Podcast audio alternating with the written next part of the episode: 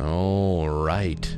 So, ladies and gentlemen, here we are. Here we are. I'm trying to get the chat room up on Foxhole because I want to be able to see everybody there. I also have the wonderful D Live chat.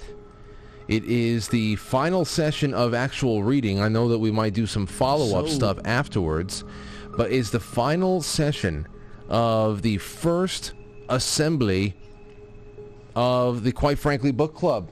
And it has been so amazingly co-hosted by Timothy Gordon. And here we are again, Tim. I know that you are on limited time tonight because you are doing a uh, book club session for Father Elijah, which I only read because of your suggestion, and I loved it. So I have to keep up some way with what you're doing with that book. But uh, welcome, welcome tonight, my friend.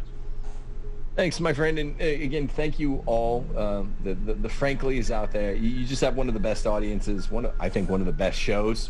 Thank you. Uh, pound for pound out there. One of the only ones I actually pay attention to with any regularity, and I've just been thrilled to uh, have been uh, in the cockpit with you, Frank. That sounds a little uh, strange. Well, hey, listen, we are in the Millennium No, Falcon. This is the Millennium Falcon over here. There's more than two seats. So we are, we are, yes, we have been co-piloting this excursion. It's been really a great time, and a lot of our regulars are in the chat rooms already. And let's just just jump into it because I don't want to waste any time.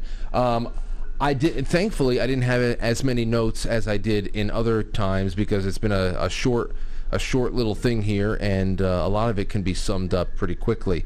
But um, starting off on page 605, we went 605 until the end. It opens up with Christian Gladstone working out a strategy to get out of Rome to intercept the Pope before he is made to sign that resignation papers and to show him what he discovered about the enthronement ritual, which, as it turns out, the Pope did not know about. Um, and Giovanni Lucadamo gets Christian out eventually, uh, ultimately gets Christian out of Rome with the help of Appleyard. So that's uh, that was nice to see him throw a little bit of uh, escape support down at the end there. Um, the rats, on the other hand, they have everything ready to go.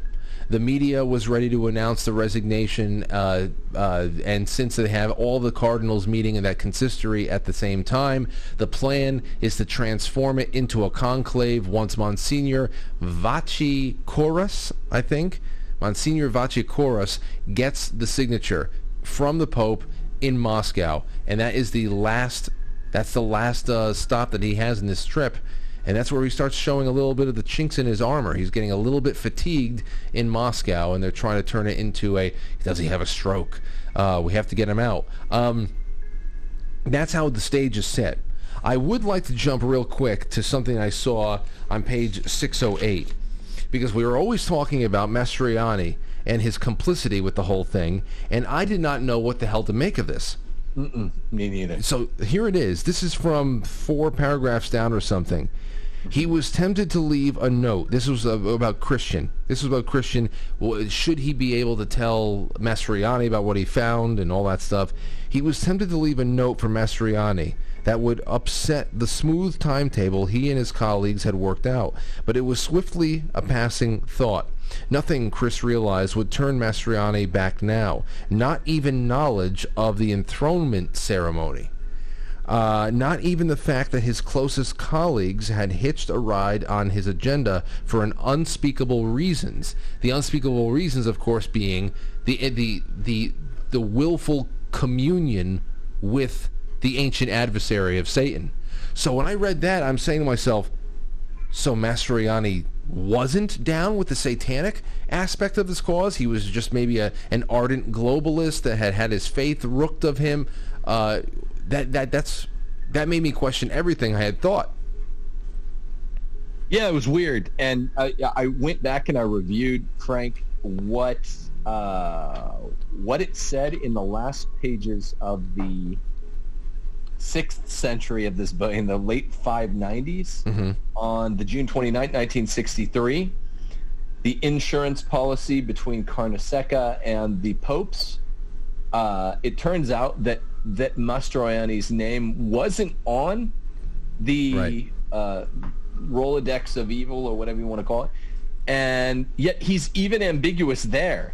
I don't know if this has something to do with Malachi Martin's authorial.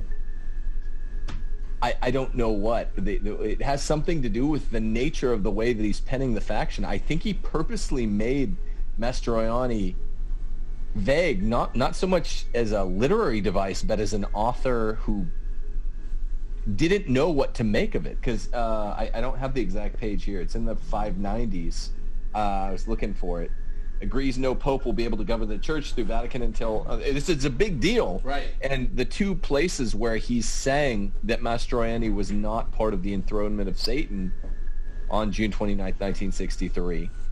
Um, he he's he really gives us ambivalent language. He wasn't a part of it though, and he might not even have known about it. You, you know, on page six oh eight, really odd. Seems like he he threw that in because he didn't know as an author what to do with uh, the former uh, Cardinal Secretary of State before Cardinal Sedano. See, I don't know where it was in the, because it was probably hundreds of pages in the past now, but I think something else that I, that I remember from the book that that brings me back to this is um, in many ways I, I don't know if it was in silent reflection of one of the characters like Christian or or if it was a uh, an exchange between Christian and Slattery or O'Neill and Slattery or anything like that when he was still in the states. But there was a, a, a talk about that differential between those who are actually acting out as avowed Luciferians and those who have just been accustomed and brought into the um, brought into the habit of Luciferian thinking. And I and I started thinking satanic thinking. I, you know, for example, where the hell is it? Uh, let me see. It's it's toward the end. I guess we'll get there. But you see a lot of pride, a lot of pride in Mastroianni in these chapters here. So if he's not uh, if he's not down with Satan, then he, he certainly has take on, taken on that satanic uh, pride and that frustration and, and really thinking highly of themselves and the worship of themselves and their and and of course what their place in the world is and how much they are going to be venerated for making a new world and all that. So it's I guess this is just the the, the final the final judgment on Mastroianni.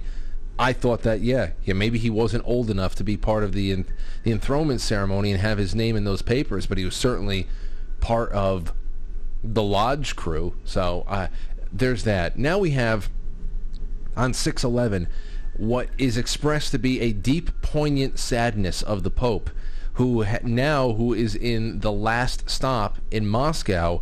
He has yet to see a sign from heaven.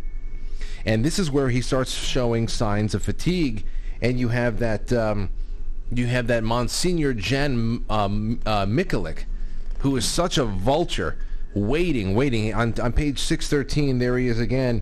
He says, uh, but Dr. Mikulik wasn't about to accept such a benign diagnosis of, of the Pope just being fatigued a little bit. With time running out, he couldn't afford to. He couldn't afford to accept a benign diagnosis. He needed something that was bad enough to trigger the resignation. Quote, isn't it possible that His Holiness has suffered a slight stroke or, uh, or some kind of ischemic attack? Uh, so here you have him trying to make every molehill into a mountain and just hovering, hovering and floating around, flitting around like a vulture. Uh, again, where the heck did I put it here? Medieval times. Oh man, uh, I forget where I where the last of it is. So they move the Pope to a secluded monastery in his home nation of Poland. And it is here where there is another, there's the one piece of divine intervention, I guess you can call it, where there it is ordered that there is a grand silence that needs to be undertaken in this monastery. And this Jan Mikulik, who has been, you know, really all over the Pope and trying to be a, a big part of his final ouster, he is put into a seclusion in his own room, and everybody's supposed to be secluded and silent, which keeps him at bay a little bit. And then uh, we have we have um, an entire page on page uh, 625, just moving along, uh, page 625, where you have the media, an entire entire page of the media that is out there pushing the fact that the Pope has resigned for one reason or another, and all different sects and all different uh, uh, groups inside of the Catholic Church that were either po or anti-papal were were you know drawing one conclusion or another, just to show how this media war continues on and on and on. Um, but Mastriani, as I said, while this is all going on, there's a lot of this going on, a lot of filler with this, and just looking at how people are waiting out these final times and really, really um, important phases of this plan.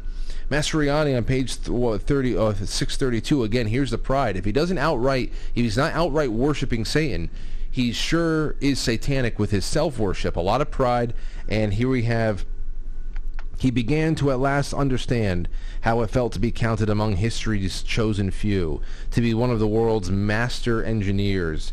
He was talking about that. Uh, do not trouble yourself, Eminence, he went on. The, the Camerlengo cooed to the cactus.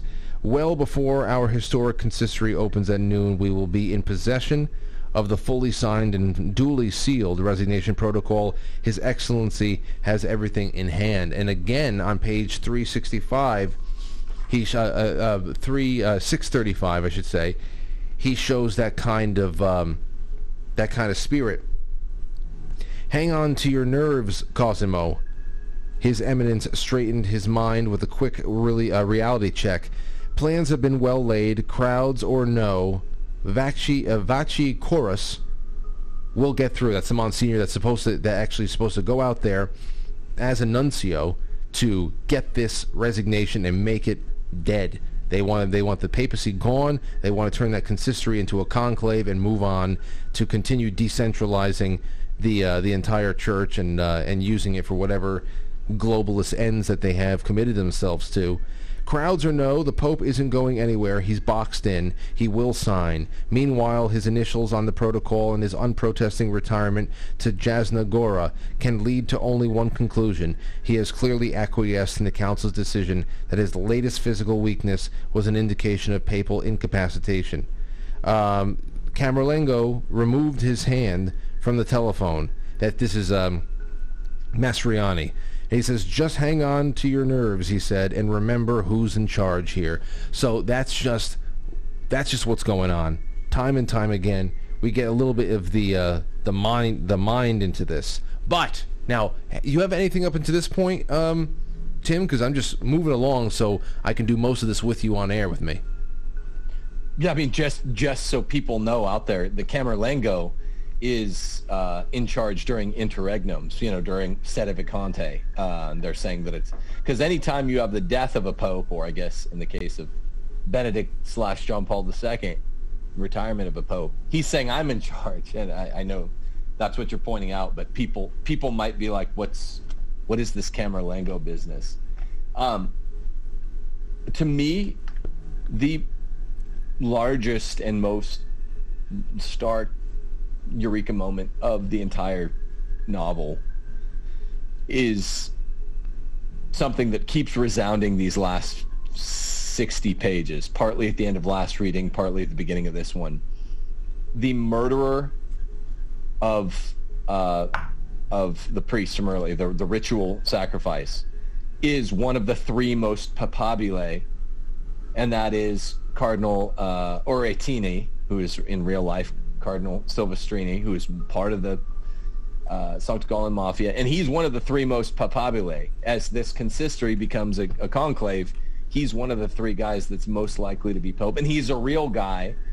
And at the time, no one knew what the Sankt Gallen Mafia was that this book was written, and he's one of the absolute, along with the the Cardinal of Century City, who is Cardinal Bernardin. He's one of the absolute most satanic of the Satanists and that's wild. Like this guy planned, we know for a fact, the Francis pontificate.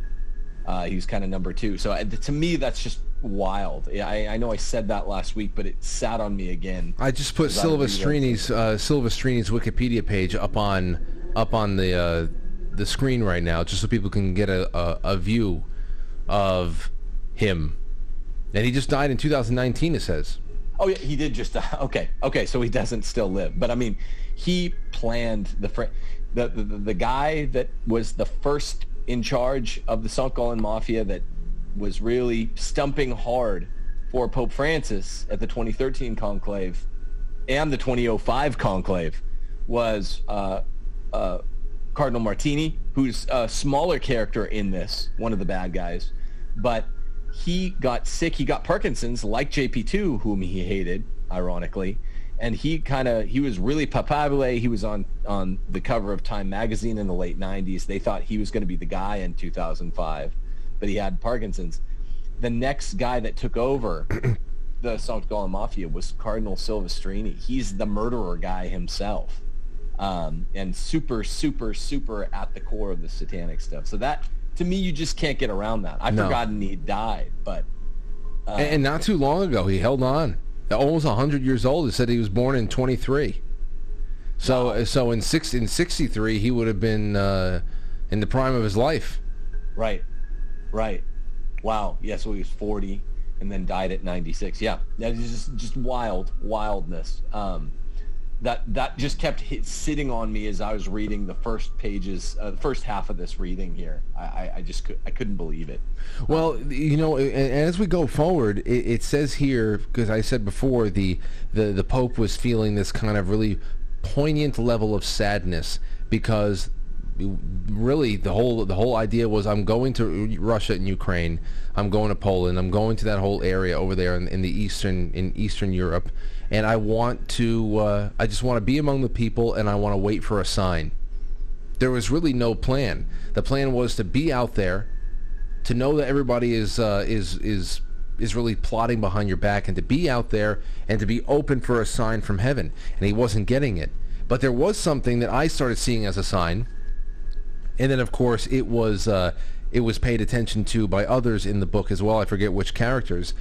The traffic and the crowds all of a sudden the traffic out there in Poland and the crowds that are coming to see the Holy Father there in this monastery as he, um, you know, it's like his papacy and the history of the world seems to be dangling on a string.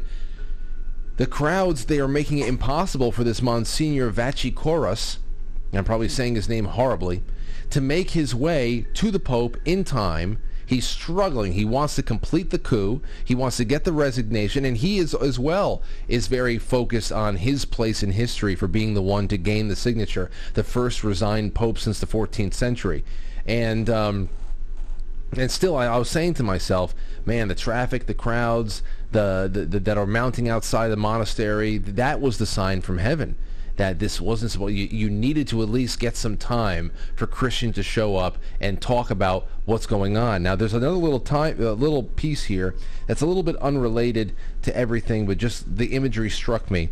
It's on page 360, 636.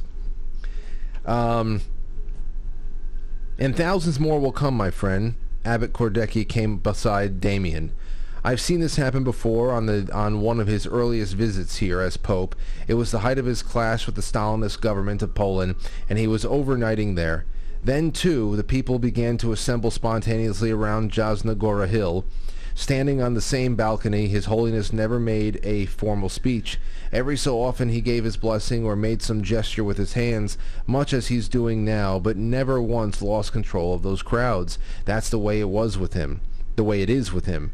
The Stalinists never had seen anything like it. Few people have. They threw a, real, a steel ring around this place, called it uh, called in an entire armored division, but still the people came. A million and a half flocked in from all over Poland. They flooded the tanks with their sheer numbers. They laid down in front of them, squatted on top of them, blocked their caterpillar treads, draped flowers on them, poured holy water down their gun muzzles, recited the rosary in their turrets.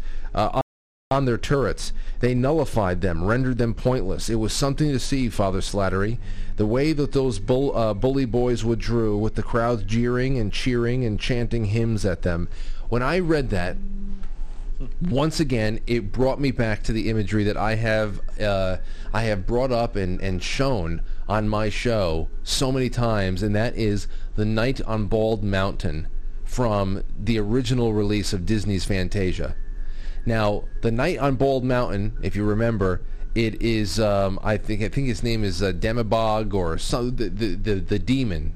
Uh, you can a satanic figure is comes alive on the top of the mountain and starts harassing and tormenting this very quiet, sleepy little mountain town, and just sets the hounds of hell and every every ghoul uh, in in hell onto this sleepy mountain town, and it seems like a hopeless situation.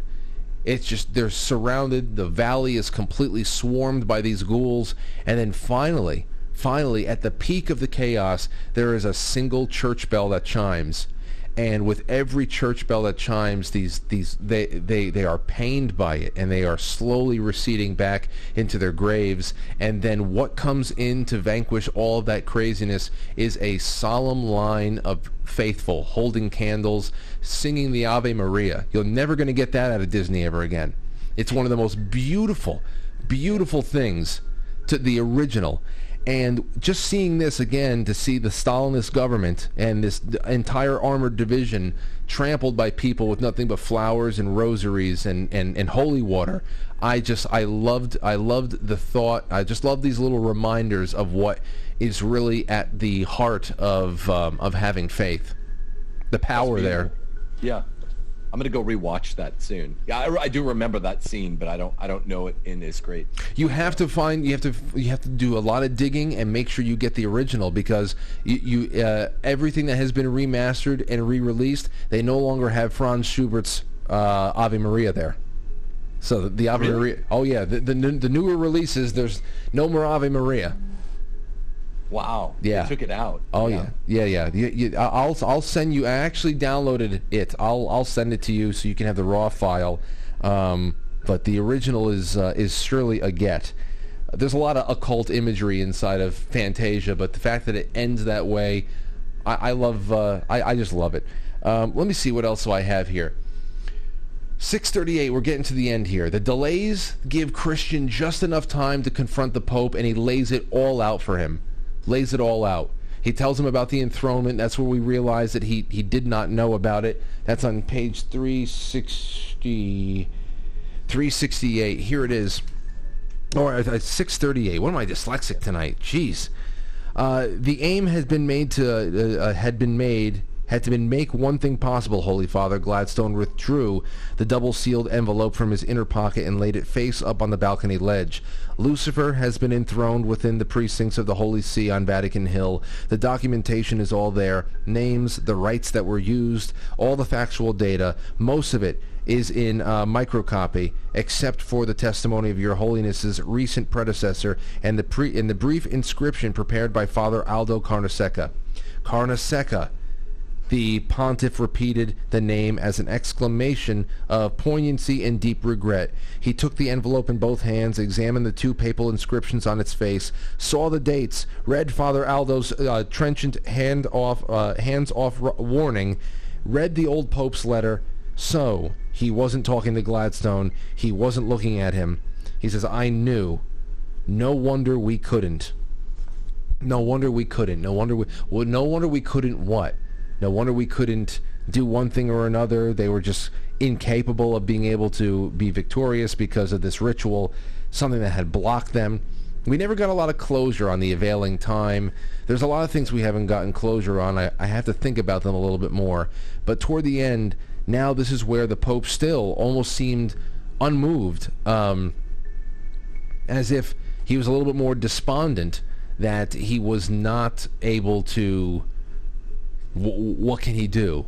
I, I, I think I still may need to resign and let this all go. Maybe the resignation is the will of the Holy Spirit itself in this um, in this timeline that we're in. And man, Christian, who you know is actually really speaking on behalf of Malachi Martin, is letting him have it again.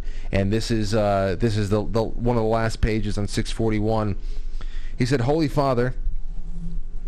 If this uh, was to be a farewell speech, all gussied up in one more of the, the talk signs of heaven, Gladstone refused to hear it.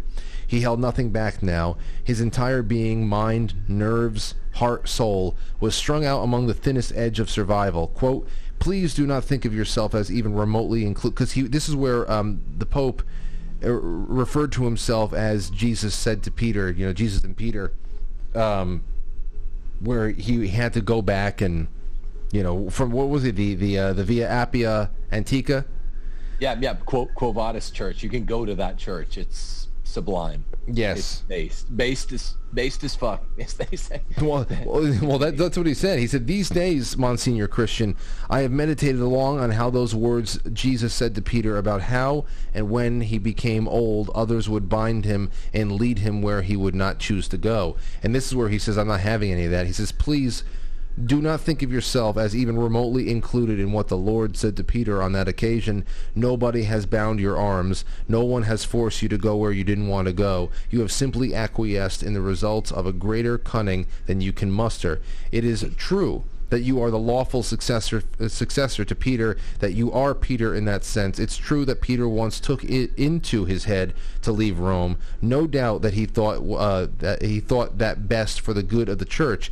If he could escape being killed, the church would benefit. And what we all know, the story of how Christ himself met Peter in that headlong flight from Rome along the Via Appia Antica, met him, reproached him, sent him back to his post and to his death. But please, holiness, there is no way on face of God's earth that your holiness can compare where you are now to where Peter was that day. And um, and it's just about him taking responsibility, and he becomes a little bit more withdrawn, more and more into himself, and it leaves off. Um, you know, it, it leaves off with just us wondering, what, what do you think is going to happen? Uh, Slattery asked Christian, where do you think he comes with us? You th- where do you think it goes? And here's the last piece just so we have it on the uh, on the record here. Um, let's see here. Here's the, the, the last half page, just since we should put it out there. Chris moved forward onto the balcony again because there's a long time of silence, and the time was running out. He wanted him to get out and go back to Rome, a conquering hero, and really give it to the Satanists. Uh, he raised his eyes to the silent Pope, while uh, while searing questions coursed through his mind. Can your answer? Can this be your answer, Holy Father, to Carnesecca, to Slattery, to Guttmacher, to all of us? Silence. Can this be what it all comes down to, Holiness? All your years as pontiff, all the millions of miles in papal pilgrimages, all the billions of men and women and children who have seen your face and heard your living voice, all the vast rivers of words you've poured into so many languages, all the cities you've seen, all the world leaders you visited and who you who have visited you. Is this all it's reduced to, Holy Father?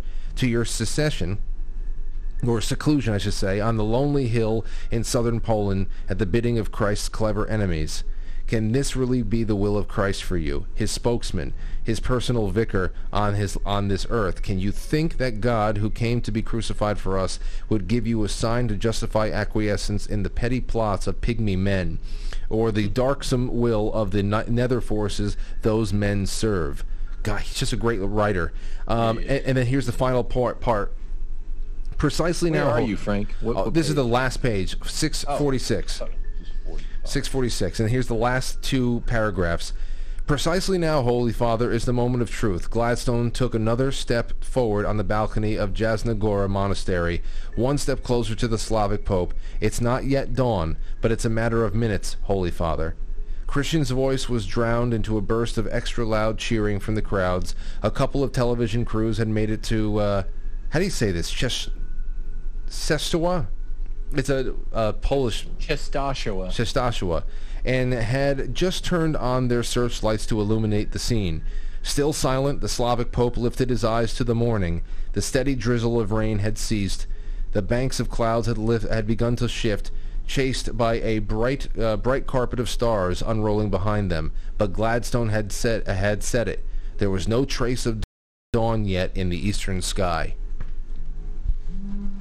and that's and uh, you know i i know well here's the thing about how it ends uh, we know he didn't sign it in real life uh, was the resignation plot symbolic or actually happening? I mean, based on what happened to Benedict, uh, what he went through, I would have to say that it was real or it was least in its uh, developmental phases. But what of the enthronement? What of the conspirators? Uh, there was no mass excommunication that I remember. So I don't know. Um, it would have had always been so hard. I, I don't know how hard it would have been or if it would ever have been easy to leave us with something gigantic because we know better that what did or did not happen in the years after this was published. And um, certainly uh, the Pope outlived Malachi Martin. And I guess it just lends us to believe that the plotters continue to plot and that their day, one day, will be brief, that the dawn will come. But um, yeah, that's that's how we're left. That's how Wait, we're left. Is it, is it definitive? A couple a couple clarifications. Do you think it's definitive that the Pope was not going to sign, or was this a cliffhanger? I, I to be honest, I think it might have been a cliffhanger in that respect. Uh, we know what ultimately didn't happen. A pope would eventually sign a resignation, but not the Slavic pope. And um, in that respect, I don't know. I think that ri- written from the point of view, if you listen to any of Malachi Martin's interviews that he was doing in the mid 90s, he was talking very forthrightly about the declining health of the Pope and the Parkinson's and that he is a dying man. That the time his time on earth is coming to an end, whether it's today or a couple of years from now, however he holds out, and he held out for almost a decade later, from 96 to 2005. But he was talking very bluntly. You can find multiple interviews with him, not just with Art Bell, but with others, about the state of the Pope and what's going on there. And with all of the kind of people that are inhabiting the Vatican that he knew of, I'm sure that he knew of some kind of a thing that they were doing, something that was going on to get him out, um, to give him a, a way out. I, I, just don't know uh, the cliffhanger there. That might have just been because he was still alive. He thought he knew that his health in real life was not good, and he knew what kind of forces inhabited the Vatican. So the cliffhanger could have been, uh, you know, it, this could have been even more of a prophetic book if uh, the, the Pope was actually forced to resign. W- what would you think if this book was the reason why a resignation plot was abandoned? Just because it w- they didn't want it to be too much of a. Uh, That's true. You know, what, what do you think? yeah, yeah, like a like a causation influencing harbinger. I look. I, I was having a conversation with a law professor friend of mine at a baseball game who hadn't read this book, and I said, yeah, he'd just been at a at a conference uh, with some guys at the Holy See, uh, important guy, and I was like, you should read Windswept House, and he said, I, I never know whether I should or I shouldn't because you know, it you know, really trustworthy people have told him, oh, he's a phenomenal, fantastic liar, a, a beautiful liar. I'm like, I know this is kind of what I this is why I've delayed reading it for ten years, Frank, but it, dig this. The book has a real life cast, guys that I happen to know a, a fair amount about professionally, anyway. The, the St. Gallen guys, like I said, there there are five or six of them that are characters. They're some of the main characters. And what's the central question animating this book, if I can do a look back, that's also a, a mode, what we'd call a mode of credibility for in favor of Martin's a prophet and this is he's not lying is how queer would it be how strange would it be Frank if the same five or six guys that in 1996 were only then forming the St. Gallen Mafia. When this book was written, it was the first year they ever met in St. Gallen, Switzerland. And their big world historical goal, such as to change the pontificate forever, was to secure the resignation of not JP2, the current pope in 96, but the successor of the pope. Actually, they said the, the distinct goal of the St. Gallen Mafia was to prevent the continuance of the JP2 pontificate through Ratzinger, through a Ratzinger pontificate, which was presumptive. Hmm. So, but it's the same guys. Yeah. I mean, it's literally the same guys in the book and for whatever reason, Martin never says it much. It's not said in Father Elijah, which has bad guys with basically the same goal. Why would securing a pontifical resignation be such a big deal? Why can't they just get their guy, let's say it's Bergoglio, which is not out of the realm of possibility. Just get him in and institute a, a papal program to do all the bad stuff he's going to do. It would look a lot like the Bergoglio uh, pontificate. You see what I'm saying? Why yes. is the securing of the resignation of JP2, which in reality translated to Ratzinger, why is that so important? A. But B, how can one doubt that this book is prophetic when this hadn't happened since uh, we were just talking about it, but uh, 800 years before, 750 years before, and he he got it right except by one pope off, and it was all the same guys. It was Silvestrini, it was Danneels, who was a character in this. It was Martini, it was. Uh, uh, the the English one, who's a minor character in this, mm. I, it's unbelievable. It's un it is believable. Do you? Un- I mean, I just don't think I don't know if this is setting in on people. This is a really big deal. He he got it right. There's just a few pieces that were slightly off. And it was like, just the, it was the, it was the next it was the next the next pontificate. It was the very the next one. I mean, perhaps uh, you know why when you see somebody like John Paul II, who was in really bad health, that was going to be exiting the earth no matter what very soon and by all measure has not really resisted so much aside from uh, aside from making principled stands on on population control, abortion, things like that. Uh, he not really resisted this this uh, ecumenism that we talk about all the time and this globalism.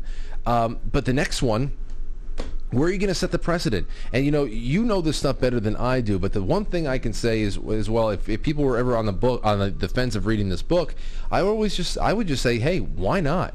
Because it's bigger than than just this particular plot, even though it has real people and it is explaining a lot of what we're living through today. It is a globalist force uh, in the industrial. Um, in industry and banking. It shows you how banking is. Um, the the covens here. It explains a lot of what came out to be some of the biggest uh, exposures and and uh, and uh, the, the, biggest black eyes of the church ever received on on the uh, the account of ritual abuse. Right. And what happened to the seminaries and what that has to do with everything.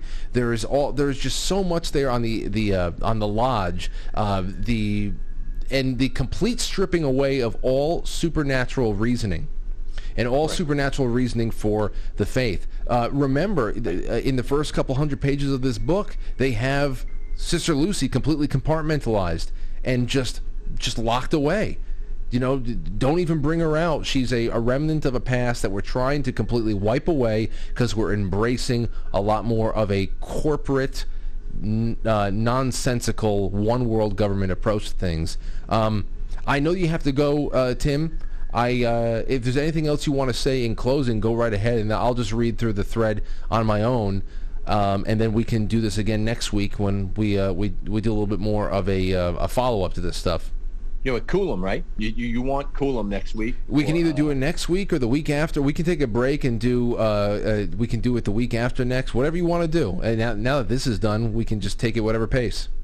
Okay, cool. Um, I found. Okay, I think. Do you mind? Thanks for everything, Frank, and, and all all you guys out there. Good good job getting through this. It's a massive book. Yeah. Can I read the two paragraphs I think are the most important? Yes. In the entire Please. book. Um, this is on page 600 to 601. It's also the Mastroianni thing when he's talking about the names on the list. Uh, last paragraph on 600. Gladstone was no longer surprised or shocked by the names he saw on the list of the enthronement Satanist people. Nor would he ever be puzzled again by the, I love this, by the presence of so many unsuitable and unworthy critics with their unholy ambitions and their neglect of Christ's faithful everything was now explicable. This is how I feel. Of course, such men found no difficulty in forming. Of course, uh, such men found no difficulty in forming alliances with non-believers, with sworn enemies of Christ and of all religion. Of course, they had no use for the revelations made by the Blessed Mother of Christ at Fatima. Uh, of course, they could not wait to rid the church of the Slavic Pope. Uh, which is a very fair and balanced uh, approach to JP2. I think Martin has. A lot of people think trads hate JP2. Martin's very fair. He's saying, yeah, he loves them, so that's why, of course, he's got a supernatural love and a supernatural faith for our Lord. He's just kind of weak. Uh, yeah. I think he's very fair to JP2. He is. If anything surprised Chris, in fact, it was the names that were not inscribed on the Archbishop's list. Here we go. Chief among the missing on the Roman roster. This is what we were looking for at the beginning of our show uh, was Cardinal Cosimo Mastroianni. And yet he too was in it up to his eyes. He won't ever substantiate this. For with the exception of the Sec- Secretary of State Giacomo Graziani, the little cardinal, and that's Cardinal Sodano, who was one of the main suppressors of Vatican, along with Cardinal Bertone. The little cardinal's closest associates in the Vatican turned up in the ledger. Mastroianni's un- swerving obeisance to the forward steps of history and Graziani's dedication to the self-aggrandizement had laid both, uh, what the hell is that? Both men open as apt targets for such advisors and collaborators as Cardinal Noah Palombo and Cardinal Leo Pensabene, among others, who had sworn that blood oath against Peter at the enthronement. Long sentence to kind of get around how is Mastroianni uh, in it up to his eyes? But I like the previous sentence even better, Frank. The he's no longer surprised by this, this, this, of course this, of course that, of course the other thing. Mm. I, I think that's the most.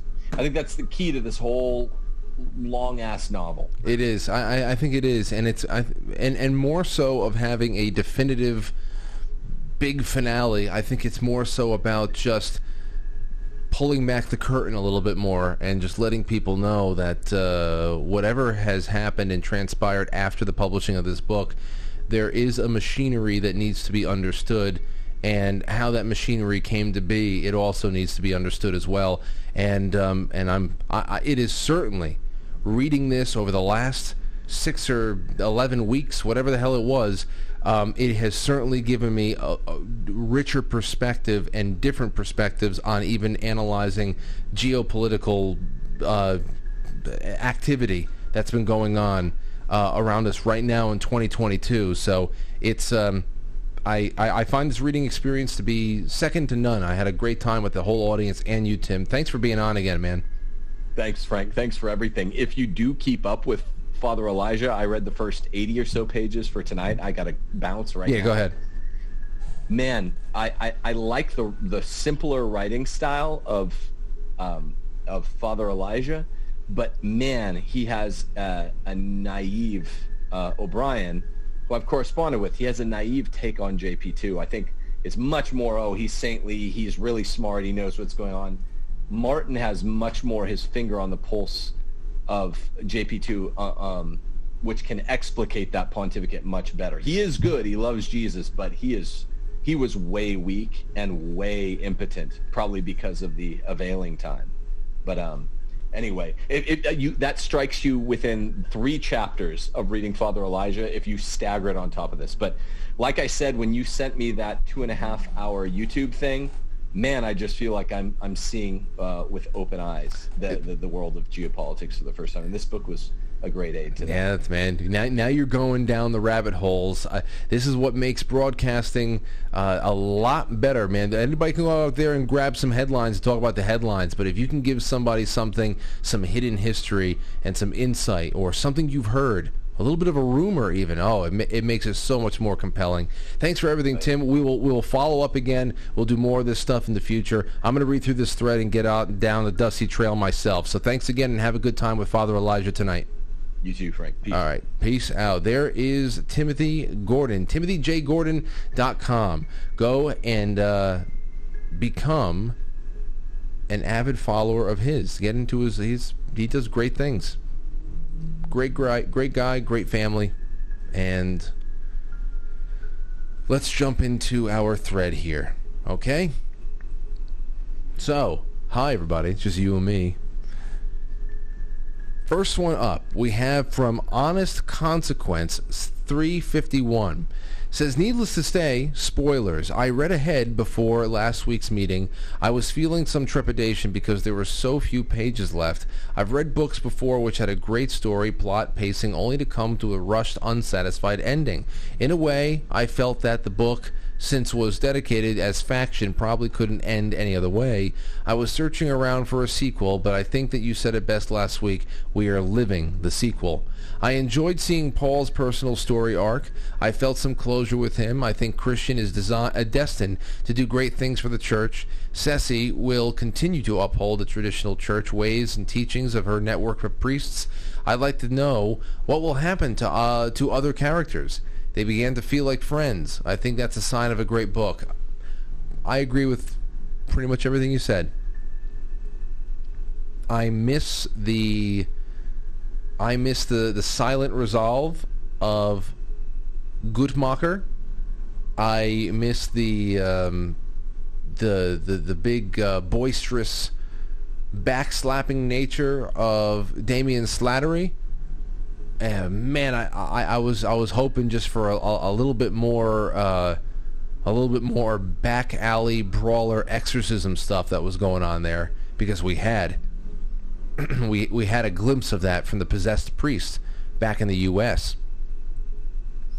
But um, but like I said, I, I I think that we've been left with a I think we've been left with a I don't know I'm not. I wouldn't say a manual, but we've been left with a, a lot just to be able to have for posterity understanding something from one man's perspective at least.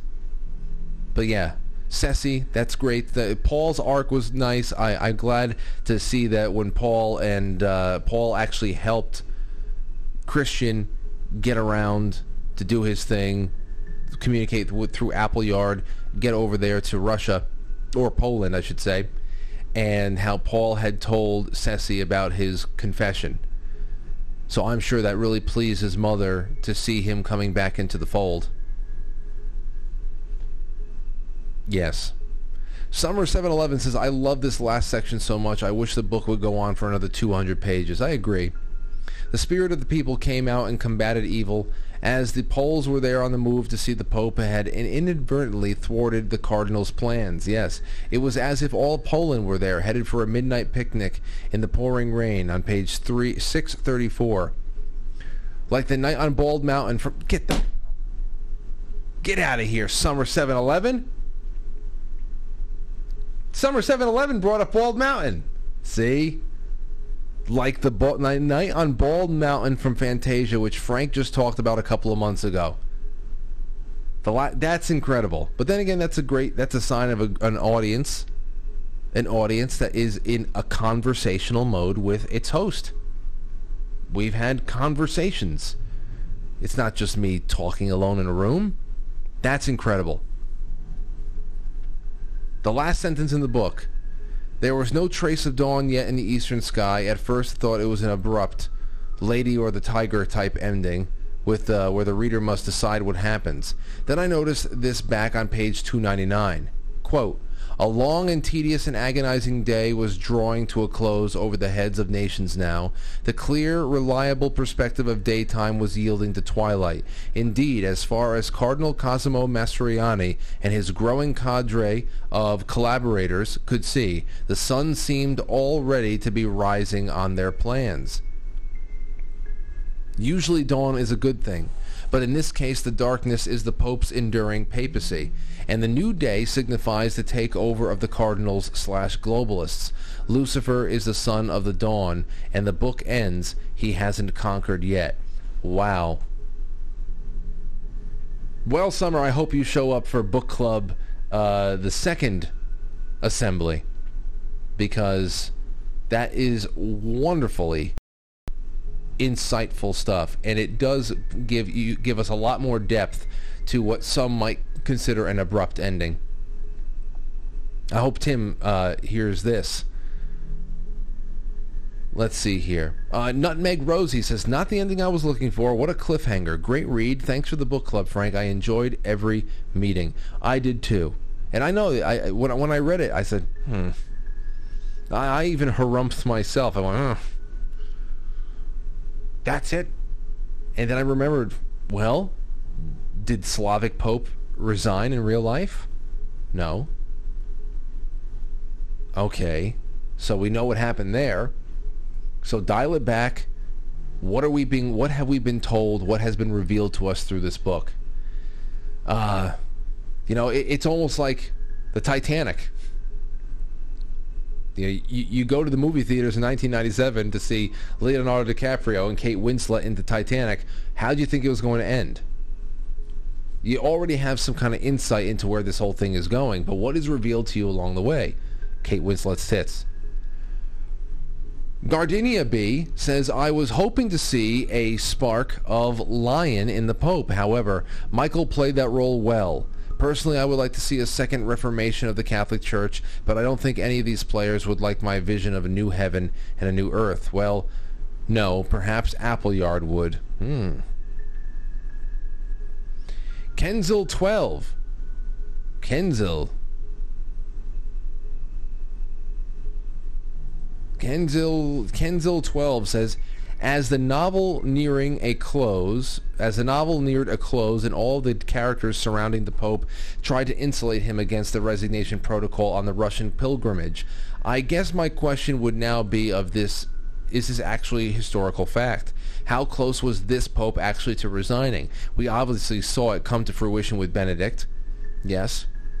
Uh, if you listen to Malachi Martin in the past, it really seems that the last few pages of the book, he really made this true feelings about the Pope known through the dialogue between Chris and the Pontiff. I right on with you there. Um, he definitely takes the liberty to express these conflicting and just ultimately sorrowful feelings about the Pope, because there is never any question about the genuine. Uh, the, the, the, the gentle, loving nature of the Pope, of the Slavic Pope, John Paul II. But that does not meet the grade necessary to defend the church, the faith, against all of its um, immortal enemies. Just as an aside, this book could have easily been made into a film or a miniseries. It's never too late. So glad we have to do this together. So glad we got to do this together. And thank you, Frank and Tim, for such wonderful broadcasts. Looking forward to the next. Me too. And last one here is Moira in New York City. I didn't want this book to end. I liked how Malachi Martin tied up many of the loose ends in the final pages. It was exciting to have Chris collaborating with his brother Paul and Appleyard in his attempt to save the papacy. The assessment that Monsignor Gladstone gave the Pope in the final scene and his review of all that led to that moment was very powerful. Although not the miraculous sign JP2 was expecting, those honest words juxtaposed against the throngs of faithful Poles outside honoring him as the Pope surely moved the needle. Yes. The Cardinal's plot was thwarted and he ultimately served as Pope till he died years later. Ironically, he outlived Malachi Martin. The story concludes to res- uh, continues to resonate to this very day. Wonderful, wonderful conversations that have been done in the chat rooms on Foxhole. Let's see here. Um, Ernest Ernest St. Charlie says, There is a time to be gentle, but there is surely a time to fight. You're right. And you can tell that that is something that Malachi Martin um, and probably many people like him were infinitely frustrated with the Slavic Pope over. That inability to fight. Poor world. Poor world. Uh, let's see here. Father Aldo was the best undercover whistleblower, said disappointed mom.